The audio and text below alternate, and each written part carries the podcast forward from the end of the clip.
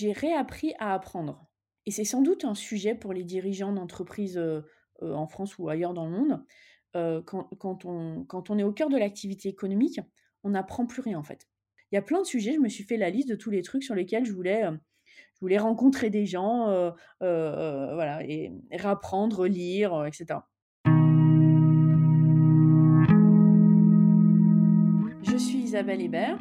Je suis euh, une dirigeante euh, de l'assurance et de la santé euh, et, très engagée et militante de, l'éducation. Je suis franco-suisse, j'ai vécu la moitié de ma vie en France et l'autre moitié aux États-Unis.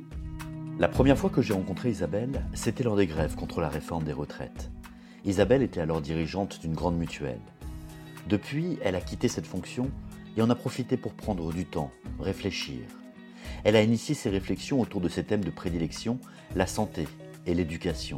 Elle s'est interrogée pendant la crise sanitaire sur l'apport des nouvelles technologies dans ces domaines, poser son regard sur une société où l'on valoriserait plus ceux qui prennent soin de l'autre. Elle y a cherché les fondements du rôle qu'elle veut tenir dans la société. Aujourd'hui, Isabelle a retrouvé un poste dans un groupe de protection sociale et patrimoniale, et elle veut faire profiter pleinement aux autres de ses enseignements et de son utilité. Intéressant sur les deux mondes, comment dire, qui sont un peu mes, mes passions, je sais pas si c'est si c'est mes deux métiers ou si c'est mes deux engagements militants, ça se mélange un peu d'un côté ou de l'autre, à savoir la santé et l'éducation. J'ai réalisé que je les, je les regardais d'une certaine façon, on va dire comme des, comme des secteurs d'activité, comme des, comme des métiers, comme des marchés peut-être, et que en fait, euh, avec ce qui était en train de se passer, c'est-à-dire euh, que tout d'un coup le monde pouvait s'arrêter, bah, euh, ils étaient peut-être beaucoup plus importants que juste un secteur d'activité, un métier, mais ils étaient des sortes de, biens communs. Alors ça m'est venu d'abord sur la santé, me dire ah ouais mais en fait si, si la santé s'arrête, bah, tout s'arrête en fait. Il n'y a, plus d'économie, il n'y a plus d'enseignement, il n'y a plus d'alimentation, il n'y a, plus rien en fait. Si, si, si la santé n'est pas là, il n'y a, a plus rien. Et et jusqu'à présent, je pensais qu'il y avait des gens qui s'occupaient de la santé. Et, là, je me suis rendu compte qu'il y avait plein d'autres gens qui pouvaient s'intéresser à la santé, même si ce n'était pas entre guillemets leur métier. Alors, c'était Decathlon, c'était LVMH, c'était Yves Rocher, c'était les écoles de commerce. Tout le monde, en fait, essayait de se mobiliser sur le champ de, la santé. Et puis après, je me suis dit, ah mais en fait, sur l'autre truc qui t'intéresse dans la vie, c'est-à-dire c'est-à-dire alors parfois je dis l'enseignement mais ou l'éducation, mais en fait je trouve que c'est des mots qui sont un peu unilatéraux et, et, un peu un peu durs, un, peu rigides. Et, j'aime bien le plutôt que on va dire l'éducation, l'enseignement, l'idée de l'apprendre. l'apprendre parce que je vais t'apprendre un truc et, et j'apprends et donc, c'est une sorte d'objection. Il n'y a pas quelqu'un qui, qui, qui t'enseigne et quelqu'un qui reçoit l'enseignement. C'est voilà. J'ai l'impression que le mot apprendre, c'est une sorte d'objection. Donc, je me suis dit, sur le monde de l'apprendre, il s'est quand même passé aussi quelque chose de, de, de, spécifique. On ne pouvait plus apprendre pareil. Et donc, quand il y a même juste quelques mois, le sujet des EdTech ou de l'utilisation de la technologie au service de la pédagogie, c'était un peu obscur, c'était un truc, ouais, pour, pour initier, voir, voir ça, ça pouvait sembler être un contre-pouvoir, une contre-culture par rapport au monde de l'éducation nationale. Et en fait, on s'est aperçu qu'en l'espace de, quelques jours même, on n'avait juste pas le choix. Et que donc, comme en santé, on n'avait par exemple pas le choix de faire des téléconsultations par vidéo, ben, on n'avait pas le choix de faire de la télé apprend, enfin de, de la télééducation Comment tu, comment tu as fait toi avec tes enfants? Sincèrement, du jour au lendemain où ils ont, où ils ont plus été en classe, ils ont fait bah, les, cours par, les cours par Teams, les cours par, par, par Zoom, le transfert de, des, documents par école directe. Et en fait, de ce que je croyais être un truc super dur à mettre en place, que jamais les lycées, les, les, les, les collèges, les primaires mettraient en place, bah, en fait, en quelques jours, c'était pareil avec la santé. En quelques jours, bah, tout le monde trouvait, trouvait que la, technologie au service de la pédagogie, c'était un super truc. Quoi. Et, et, de la même façon que pour la santé, je me suis dit, ah ouais, mais en fait, il est en train de se passer un truc. Des choses que tout le monde nous disait, c'est impossible, c'est inaudible, on n'en veut pas, c'est contraire, à, contraire à notre philosophie. Bah, je me suis dit, ah ouais, en quelques temps, on a démontré le contraire de tout ce qu'on disait depuis des années. Pour toi, ça peut être un, coup d'accélérateur, justement? Souvent dans, les crises, c'est là où, il y a, le plus euh, d'innovation, le plus d'adaptation. Tu penses que ça peut être un, un coup d'accélérateur pour changer? Bah, En fait, le, premier mois du confinement, je me suis dit, oh là là, on est tellement bête en France qu'on est capable, une fois que c'est fini, de dire non mais c'est bon, on n'en a plus besoin, on revient à, the good old way, euh, la santé avec le vrai docteur vraiment en face de soi, l'école avec le vrai prof vraiment en face de soi. Et là, je pense que euh, un mois de plus et, et le fait que, que chacun y a entre guillemets trouvé son compte et trouvé quelque chose de plus que ce qu'il avait avant, je pense qu'on ne reviendra pas en arrière. C'est comme avec le sujet du, télétravail pour le monde de l'entreprise. Je suis sûre qu'on essaiera de garder le meilleur pour que, euh, bah, voilà, tout en utilisant comme on faisait avant, utilisant, en utilisant euh, comme on a fait à cette période-là. Qu'est-ce qui te donne euh, cette certitude? Parce qu'effectivement, beaucoup de gens s'interrogent sur le monde d'après, sur justement, y aura-t-il des bouleversements ou des changements profonds? Qu'est-ce qui, toi, te, te donne cette, cette certitude ou cette confiance? Je crois vachement à, à l'importance de l'expérience. Quand on a expérimenté quelque chose, c'est vraiment difficile de l'oublier et de se dire que ça n'a jamais existé. Et quand on a, tant qu'on n'avait pas expérimenté l'intérêt de la technologie entre un enseignant et un enfant, bah, on pouvait toujours se dire que, que ça servait pas. Mais là, je pense que un enfant aujourd'hui, bah, il, a compris ce que ça pouvait être que d'envoyer un mail à, son, à, sa maîtresse ou à son prof d'anglais de, de, de, cinquième. Et, le prof d'anglais, il a vu que c'était pas, enfin, c'était gérable, que c'était pas euh, compliqué, que ça établissait aussi, je pense, un dialogue d'une toute autre nature. Moi, je regarde les mails que mes enfants envoient à leurs, profs, ils sont d'une toute autre nature de ce que moi, euh, voilà, j'arriverais à, écrire à un enseignant ou à l'époque, j'aurais pu faire beaucoup moins formel euh, et, le fait qu'ils fassent des SMS. je pense que l'enfant, il, aura établi dans cette période-là un lien avec son enseignant, peut-être pas tous, hein, mais avec les enseignants qui auront été vraiment à l'avant-garde de tous ces trucs-là, qui sera différente, qui leur lui apportera quelque chose. Et je pense qu'un enfant, il aura vécu cette expérience, il ne pourra pas l'oublier et il se dira, bah, si, le prof il veut plus qu'on échange par mail ou par SMS a un sujet, c'est bête quand même. Et je pense que l'enseignant, de son côté, euh, euh, il y en a, enfin peut-être pour certains, l'utilisation de la techno, l'utilisation des, communications en réseau et des communautés, c'était euh, euh, la peur, le risque que les enseignants, que les enfants se liguent entre eux pour dire du mal de l'enseignant, qu'il y ait des blagues, que le truc soit incontrôlé, qu'il y ait des vidéos ridicules, des trucs comme ça. Et que donc peut-être, par exemple, tout ce monde de la communauté entre l'enfant et l'enseignant et des, des, moyens de communication à la fois bilatéral et multilatéral, peut-être lui faisait peur. Et, là, je pense, en tout cas, moi, bah, sur, sur ceux que, que je connais qui sont enseignants dans, mes proches ou ce que j'ai pu voir avec mes enfants, je pense qu'ils y ont vu du meilleur. Et donc, une fois qu'on a expérimenté quelque chose, dur de l'oublier. Et, et, si on peut y retenir du meilleur, je, pense qu'il en restera forcément quelque chose. Et le risque qu'on aura, pour les enfants d'ailleurs, comme pour les enseignants, c'est un truc à deux vitesses. Il y aura ceux qui, qui se diront Ah ouais, en fait, c'est cool. Ça ajoute une dimension à, ce qu'est ma, ma, classe, à la fois pour l'enfant et pour l'enseignant. et puis il y aura ceux qui n'auront pas joué le jeu, voilà, le, prof de philo qui n'aura pas voulu partager sur le, sur le, sur le, site, sur le site Teams de la classe. Et ben, en fait, il y aura, il y aura peut-être même deux salles de classe. C'est quand, on est dans le monde de l'éduc, il y a toujours cette, ce mythe de, de la salle des profs. Il y a la salle de classe et il y a la salle des profs. Et en fait, je pense que le post-confinement, la salle de classe, elle est plus exactement la même parce qu'elle a presque pris une troisième dimension, quoi. Et la salle des profs, peut-être que il y aura entre guillemets plus une salle de profs, mais deux salles de profs, parce qu'il y aura, voilà, il y aura ceux qui, qui le feront comme avant, avec le, le, café et les copies sur la table, et ceux qui, qui auront expérimenté autre chose et qui voudront continuer à le vivre. Est-ce que tu ne crois pas que justement, il y a, parce qu'on en a beaucoup parlé aussi autour de, l'éducation, de la continuité pédagogique, mais de la fracture numérique, c'est-à-dire de, familles qui n'ont euh, euh, pas, accès ou qui n'ont pas d'imprimante chez eux, ou qui n'ont pas Internet, ou qui n'ont pas d'ordinateur, qui ont peut-être juste une tablette pour toute la famille. Est-ce que ça risque pas justement de creuser aussi certaines, certaines inégalités, parce que là, on, a pu se rendre compte que aujourd'hui, encore aujourd'hui, tout le monde n'est pas égal par rapport, par rapport au numérique et par rapport au digital. Ça, ça c'est vraiment un truc qui me, qui me désespère en fait. L'écart en fait, il va grandir mais de façon exponentielle. Il y a ceux qui en fait auront non seulement fait le boulot qu'ils avaient, mais, mais voilà, parce qu'ils auront appris à utiliser de nouvelles technologies, ils auront visité des musées sur Internet, ils auront regardé des, des, des, des, films, fait des activités sur Internet, et ils auront même, même presque plus grandi que, que peut-être s'ils avaient été dans un parcours strict scolaire.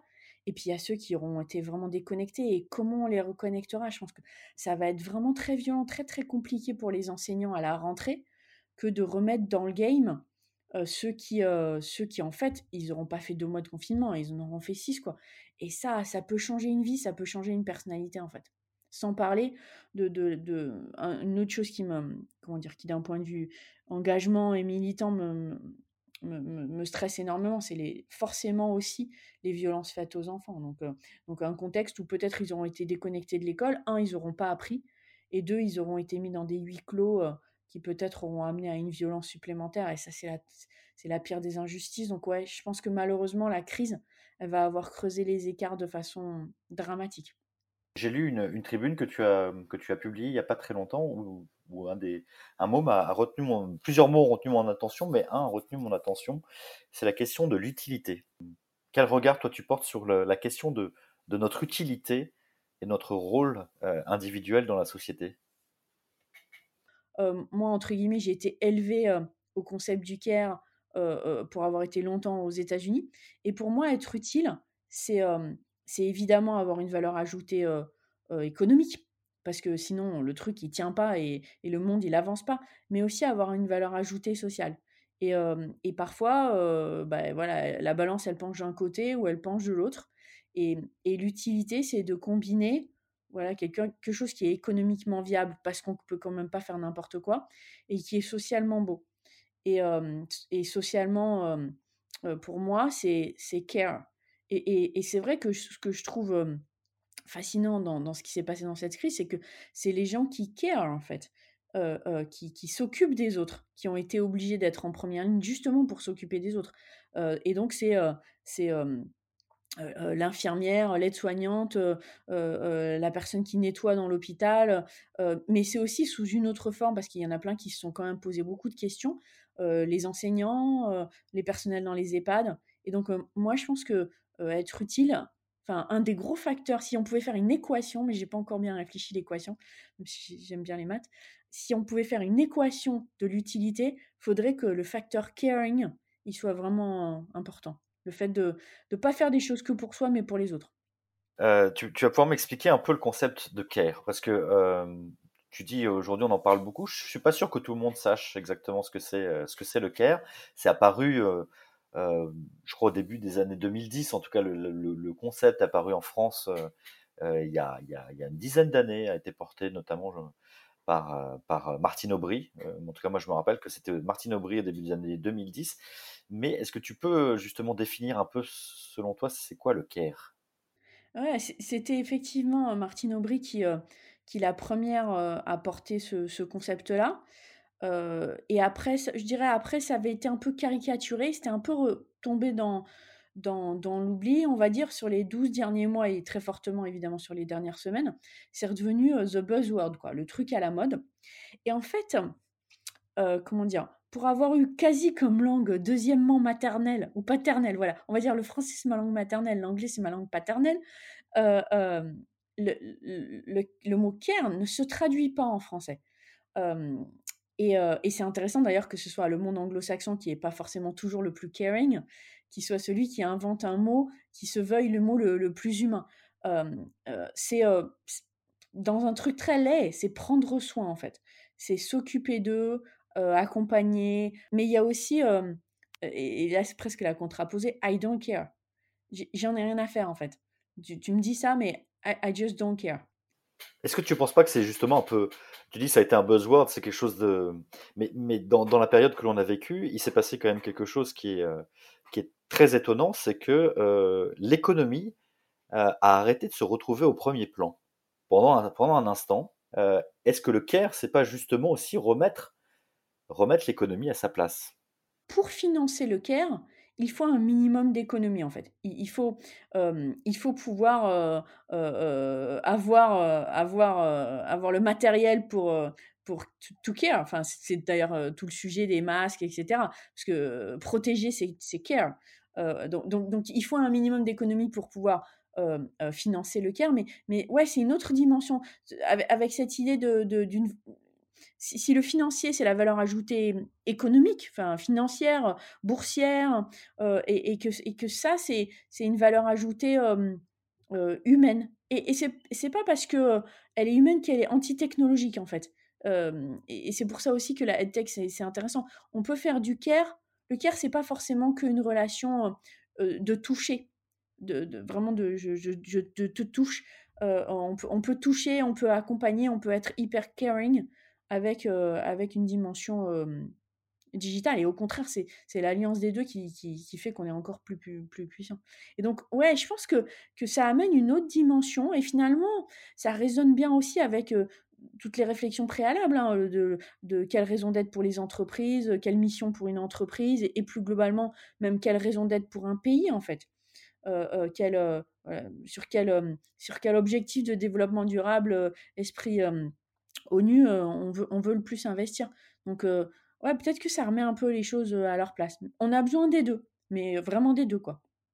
Qu'est-ce qui t'attire par rapport à, l'innovation, par rapport aux technologies? Tu parlais justement de, de la tech, tu parlais du digital. Ça te vient d'où ce, goût ou, ce, ou cette, cet attrait vers, la, vers les nouvelles technologies, vers le digital?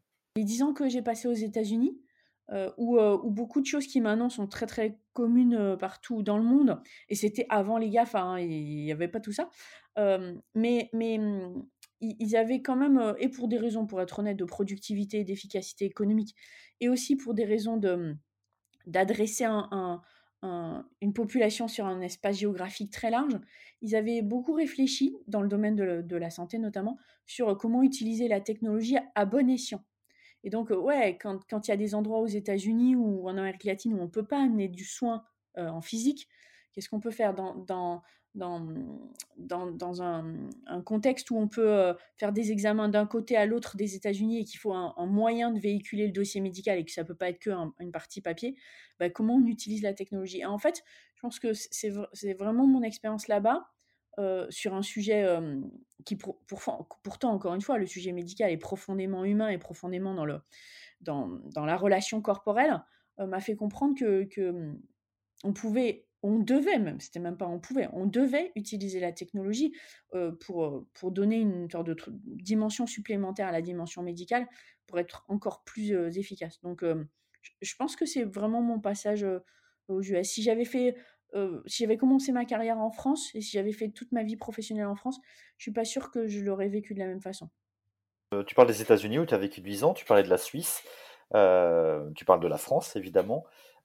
trois pays qui ont, si on revient à nouveau sur, sur, sur, sur cette crise sanitaire que, que l'on vit, qui ont, qui ont, quand même appréhendé cette crise totalement différemment. quel regard toi tu portes sur ces trois, sur ces trois pays que tu, as, que tu connais très bien?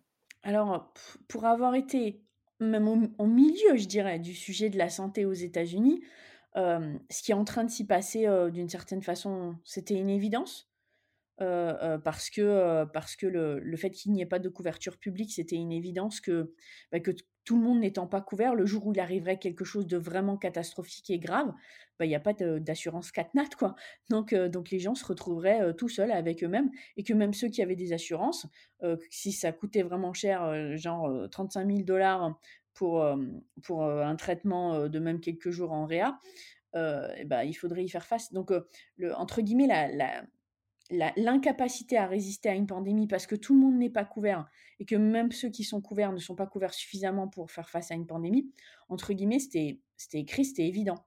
Mais, euh, mais comme je pense que euh, je m'étais pas projeté, je pense que le monde de l'assurance ne s'était pas projeté sur euh, la réalité de la possibilité d'une pandémie, bah, ça a choqué personne en fait. Donc, est-ce que demain aux États-Unis, on pourra continuer à faire de l'assurance santé comme ça? Euh, voilà, quand ça aura mis à jour la vulnérabilité du système, je euh, je suis pas sûre. Ils ont, un vrai sujet de, mise en perspective de l'intérêt économique versus la vie, en fait, la protection de la vie. Donc, bon, ça, c'est, ça me désespère un peu quand même, enfin, même beaucoup, parce que mes enfants, ils, sont nés là-bas, ils sont américains, je me dis, waouh, c'est quand même pas, c'est quand même pas top comme exemple pour eux. bah, l'exemple, l'exemple français, je pense, il, il, il montre que, quand même, quoi qu'on en dise, l'expertise médicale française, l'énorme capacité de nos, chercheurs, de nos médecins font que, bah voilà, on a fait face au mieux, mais beaucoup, en, fait, entre guillemets, à l'énergie, au physique, à l'huile de coude médicale, en fait, à la surmobilisation. Parce que, ouais, les infrastructures médicales en France, elles sont pas voilà, elles sont pas toujours dernier cri au, meilleur, au meilleur de, de, l'environnement de travail voire de, de la technologie. Donc, je pense que le, la structure médicale, elle a, elle a fait, elle a accompli un truc incroyable par la force, la générosité et l'engagement humain de, des personnels soignants et paramédicaux hein, et, et, et, tout confondu. Donc, je pense que quand même, euh, il va pas falloir recommencer comme avant. Il, va y avoir des endroits où il va falloir investir et réinvestir. Euh, la crise a quand même montré de façon flagrante des, des, endroits de, sous-investissement ou des endroits de délocalisation de production médicale essentielle, etc. Euh, et sur, le, sur la Suisse, alors c'est c'est un pays dont la, la rigueur de comportement, le respect des règles euh, a fait, on va dire, plus que leur réputation. Donc eux, c'est pas comme euh, c'est pas comme les Américains quand on leur dit il faut se confiner, ben on, va se confiner et puis on va pas bouger en fait. Et donc là, c'est drôle, à travers une crise, on voit euh, les fondements d'une culture de pays, en fait, les, les, les, principes qui sont au cœur de l'éducation. Bah, les, US d'un côté et la Suisse et la France de l'autre. C'est marrant, on, on voit les principes culturels de base. Tu parlais par rapport à l'éducation, à l'enseignement, tu parlais d'apprendre. Pendant, pendant ces dernières semaines, euh, qu'est-ce que tu as appris de nouveau? Peut-être la première chose, euh, c'est que. Donc, euh, ça, ça c'était une des premières choses, peut-être. je pense que quand même, même si j'avais l'intuition d'une sorte de, de champ des possibles incroyable sur le fait que la technologie pouvait permettre d'apprendre différemment pour, les, pour les enfants, j'ai réalisé, alors c'est une évidence aussi maintenant que je me le dis, mais que, tout ça, c'était totalement transposable à l'apprendre des, des, grandes personnes, en fait, c'est-à-dire à la formation. et, que, et que la EdTech, elle est aide au sens pour les enfants, mais finalement, elle est executive education, ou elle est formation, ou elle est voilà, apprendre pour les grandes personnes. Et, même type de technologie, sans doute aussi pour certains trucs, même chose, même principe d'apprentissage, on va pouvoir, et si en plus le télétravail devient la norme, on va devoir totalement réinventer l'apprendre en entreprise. Et là, je me, voilà, c'était un sujet qui m'intéressait un peu, mais que je regardais vachement loin. Je pense qu'il y a un champ énorme à, recomposer à la fois des nouvelles technologies, des nouvelles méthodologies, et, et de capitaliser en fait sur peut-être ce qui aura été développé aussi pour certaines choses pour les enfants, pour les grands. Et concrètement, alors si tu as, si as un ou deux exemples de choses que tu as, que as appris ou que tu as, ou que tu as lu récemment?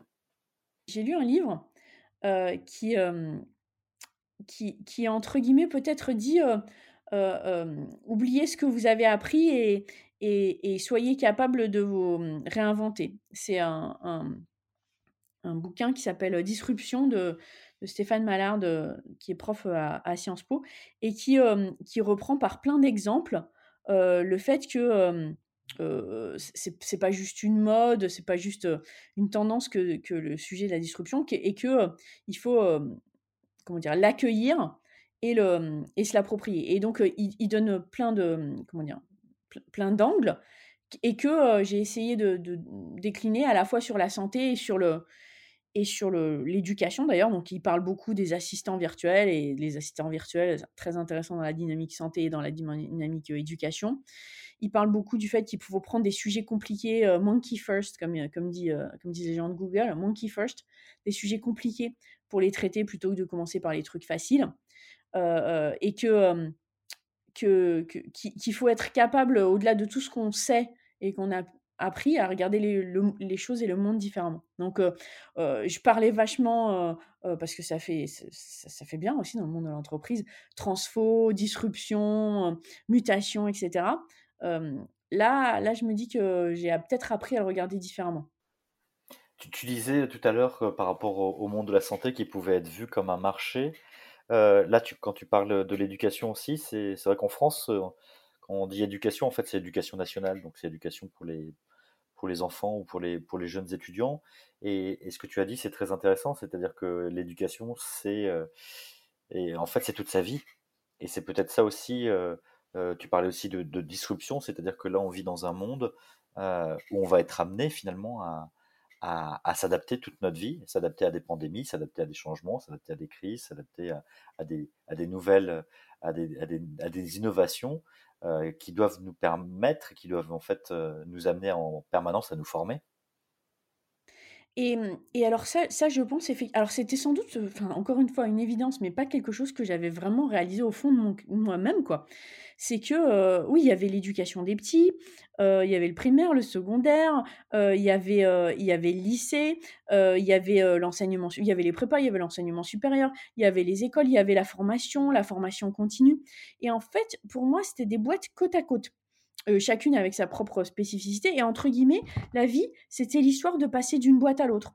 Euh, euh, voilà, de, du, primaire au secondaire, du secondaire au supérieur, et, et, ensuite à l'entreprise avec un autre type de formation. Et en fait, ouais, ce, que j'ai ce que, j'ai vraiment mais découvert, je pense, euh, euh, profondément, au-delà d'intellectuellement. C'est, c'est, je, fais vraiment une différence entre ce que j'apprends en lisant et intellectuellement et ce que j'apprends profondément parce que finalement, je réalise comme une sorte de, d'illumination que ouais, c'est vrai, en fait, c'est pas du tout théorique, c'est vrai.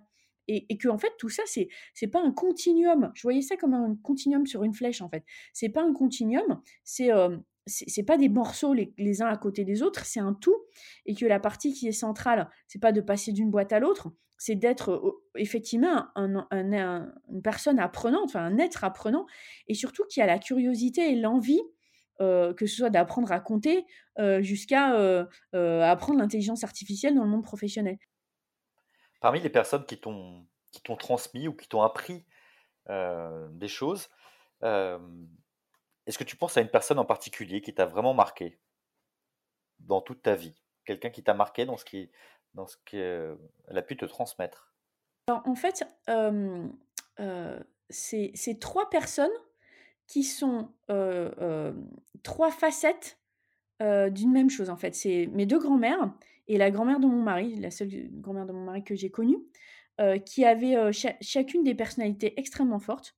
D'abord, qui avaient toutes été des femmes actives, ce qui, je veux dire, à l'époque de grand-mère n'était pas forcément une évidence. Euh, euh, et, chacune dans leur contexte économique, voilà, euh, dans, leur contexte social, une, orpheline, une dans un environnement, on va dire, éducatif ultra poussé, donc faisant normal sup à une époque où des femmes qui faisaient normal sup, il y en avait quand même très très peu. Et donc, chacune m'a appris d'abord à, à, pas avoir peur d'être une femme, pas avoir peur à, vouloir et apprendre des choses et être au cœur de l'économie. Euh, euh, et, voilà, pour moi, pour moi le, en fait, c'est une sorte de grand-mère qui est euh, la, l'association de ces trois grand-mères que j'ai eues, qui m'ont chacune en fait appris quelque chose. mais en tout cas que voilà que qu'on a plein de choses à donner, plein de choses à apprendre, et que quand on est une femme, on peut être au cœur de au cœur de la société et pas juste à côté. Aujourd'hui, tu es, maman, tu seras peut-être un jour un jour grand-mère à tes, petits-enfants, qu'est-ce que tu aurais, envie de leur, de leur transmettre? Qu'est-ce que tu aurais, si tu avais une idée, une valeur principale à, transmettre, ce serait, ce serait laquelle? Alors, c'est drôle pour avoir euh, beaucoup parlé du numérique et du fait que je pense que c'est fondamental, etc. Euh, pour moi, il y a une chose qui est vraiment... Euh, c'est presque une religion, je sais pas, c'est quelque chose qui est très profond chez moi, c'est la lecture alors que, encore une fois, je, suis accrochée, gluée à mon téléphone, à mon ordi, etc. J'adore lire. Et, et, je pense que, que, mes enfants doivent être dans les, les enfants, comment dire, qui, qui, qui dans, dans, toute leur génération ont, le, plus, entre guillemets, développé cette passion de la lecture. À la maison, dans toutes les pièces, il y a un mur de livres. Donc, bon, dans le salon, il y en a même deux. Dans notre chambre, il y en a un très grand. Et dans chacune des chambres des enfants, il y a, il y a un mur de livres. Et, et, de temps en temps, avec, il y en a même par terre. Enfin, il y a des livres partout. Et de temps en temps, avec mon mari, on dit non, mais là, il faudra en jeter. Et bon, lui, ses deux parents étaient, étaient profs de lettres, ses deux grands-parents étaient profs de lettres, donc il peut juste pas jeter un livre. Et, et, le papier, beaucoup de gens disent mais pourquoi tu les prends pas en numérique? Mais non, moi je peux pas. Donc je pense que s'il y a une chose que je que j'aurais un plaisir infini à faire, c'est d'abord à leur lire. Si un jour j'ai des petits enfants, leur lire des livres et ensuite leur apprendre à lire et ensuite les voir lire. Ça, je pense, c'est la plus belle chose dans la vie. Qu'est-ce que ça te procure de, lire? Pour moi, c'est une sorte de, de, de temps suspendu. Parce que quand je fais quelque chose, presque tout le temps, je pense à autre chose. Je fais un gâteau au chocolat, euh, je pense à, au fait que j'ai pas fini euh, un rapport, je fais le supermarché, euh, j'ai réfléchi en me disant qu'il faut que j'amène la voiture à la révision. Donc quand je fais quelque chose, généralement, je fais deux choses en même temps. Je sais pas pourquoi, c'est sans doute très mauvais, mais bon. J'ai beaucoup de mal à faire une chose, je pense toujours à quelque chose en même temps. Mais par contre, quand je lis, là, je suis pas capable mentalement de lire et de penser à autre chose en même temps. Parce que pour moi, le fait de lire occupe toute ma pensée. Et donc, euh, c'est la chose la plus reposante pour moi, parce que c'est le seul moment où, c'est sûr, je ne peux pas faire autre chose en même temps. Tu parlais de temps suspendu, c'est une jolie expression on a un peu l'impression que, que ce qu'on vient de, vivre là, tous en confinement, c'était un peu ça aussi, en quelque sorte. Une sorte de temps suspendu. Ouais, c'était ce sentiment d'un temps unique. Moi, je suis sûre que qu'on n'oubliera jamais ce moment-là. Euh, euh, l'autre jour, euh, mon, fils aîné, il, était censé passer le bac cette année, et, et il a un peu d'humour, et donc il disait Ah ouais, moi j'ai un truc super quand je grandirai, qu'on fera des séminaires, et qu'il faudra que je dise Devinez quelque chose, est-ce que c'est vrai ou faux sur moi? Je dirais Je n'ai jamais passé le bac. Et c'était vrai, il n'aura jamais passé le bac. Euh, il, aura eu le bac, mais il n'aura jamais passé le bac. Euh, et en même temps, lui, il en est super triste parce que il, voulait euh, le stress de le passer, la joie de voir les résultats et tout, la fête avec les copains. Mais bon, bref. Et donc, c'est vrai que je, pense que, alors lui, clairement, il l'oubliera jamais. Et, je pense que nous tous, on n'oubliera jamais ce, moment-là. C'était le seul moment où, en fait, ouais, c'est pas pour ça qu'on n'a rien fait, mais on n'a plus fait pareil. C'était pas pareil. Il y a une chose que tu devais retenir de, de ce temps suspendu, justement. Peut-être l'idée de la, de la fragilité, en fait. Parce que quand le temps n'est pas suspendu et qu'on court, qu'on court, qu'on court, qu'on pédale toujours plus vite, euh, on réfléchit pas forcément, on, avance, on a le sentiment d'avancer, ou on avance ou on n'avance pas. et, donc, on n'a jamais vraiment le temps de réfléchir à, à la fragilité de, ce qu'on a construit, de, du, monde dans lequel on vit, de l'économie de, du pays dans lequel on est, euh, de, même de, son corps, en fait, la, fragilité de son corps lui-même. Et, moi, je pense que c'est une des choses que je retiendrai, c'est que ça, nous aura montré grandeur réelle, mais alors vraiment grandeur réelle, qu'on on est hyper fragile, en fait. Et qu'en en peu de temps, il peut arriver des trucs incroyables souvent, il y a des questions qui sont posées lors des concours ou dans les concours d'école de commerce, c'est de dire euh, tu te vois où dans 5 ans Aujourd'hui, je pense que cette question-là, euh, avec tout ce qu'on a, tout ce qu'on a évoqué, avec euh, toutes les, les disruptions, disruptions pardon, que nous vivons et que nous allons vivre, la question ce sera demain. Tu te vois où demain? Jusqu'à présent, j'étais toujours dans un secteur, celui de l'assurance pour la santé, et que finalement, peut-être que ce qui m'intéresse vraiment, peut-être que j'aurais dû faire médecine en fait. Peut-être que ce qui m'intéresse vraiment, c'est vraiment la santé. C'est pas la dimension assurance de la santé, c'est plutôt la, partie santé. Alors maintenant, c'est un peu dur, sans doute un peu tard hein, pour repartir faire médecine, mais mais je me dis que je serais sans doute plus proche de plus plus proche de la du care justement. Voilà, je me dis peut-être que peut-être que je referai une thèse ou que je repartirai en partie dans l'enseignement. Euh, euh, sans doute que je me rapprocherai de, du monde réellement médical et pas seulement du, du monde financier. C'est un peu bizarre, euh, tout à l'heure on disait être dans un entre-deux ou dans un temps en suspension. Quand on se dit qu'on peut soit continuer dans la même route professionnelle, soit prendre un virage, c'est fascinant puis ça fait peur en même temps. Et, et, là, je me dis, bah voilà, peut-être que je vais prendre la même route et continuer, ou peut-être que je vais carrément prendre un virage et faire un truc complètement différent. Et c'est pas, c'est, ça, ça, me fait, ça me ferait pas peur en fait. Mais, mais je reviens souvent, enfin encore beaucoup à cette histoire d'utilité. J'aimerais vraiment faire un truc. en anglais, on dit si tu étais toi-même devant ta propre tombe et à ton enterrement, qu'est-ce que tu voudrais que les gens retiennent pour, de, ce que tu as fait Qu'est-ce que tu voudrais qu'ils disent? Et, et, après, tu marches en arrière, comme ils disent, tu marches en arrière pour faire qu'ils ils le disent à ton enterrement. quoi. Et donc là, je disais en plaisantant l'autre jour, que je crois que j'allais écrire mon, ma propre raison funèbre et, et qu'à partir de cette raison funèbre, je me dirais, bah voilà, en fait, c'est une évidence, ton prochain job, ta, ton prochain engagement, ça doit être ça. C'est étonnant parce que c'est une question que je pose de temps en temps justement sur ce serait quoi ton épitaphe? Et Quelque part, il faut qu'elle dise j'ai été utile à quelque chose.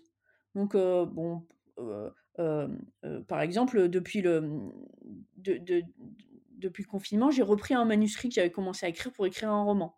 Je me dis, est-ce que être utile, parce que j'adore la lecture, c'est d'avoir écrit aussi quand même, parce que être un lecteur, c'est plus facile que d'être un d'écrire. Donc peut-être je devrais écrire. voilà, peut-être que je devrais soigner, peut-être que je devrais faire quelque chose de différent. Donc en tout cas, il faut que je trouve un truc qui à la fin, peut-être la seule épitaphe, ça serait, elle a été utile. Isabelle, c'est quoi ton rêve éveillé? Ça serait de créer quelque chose. Euh, alors, est-ce que la création, ça sera créer une boîte? C'est possible. Et créer un truc qui serve à quelque chose à des gens qui en ont besoin. Euh, donc, créer une boîte, créer.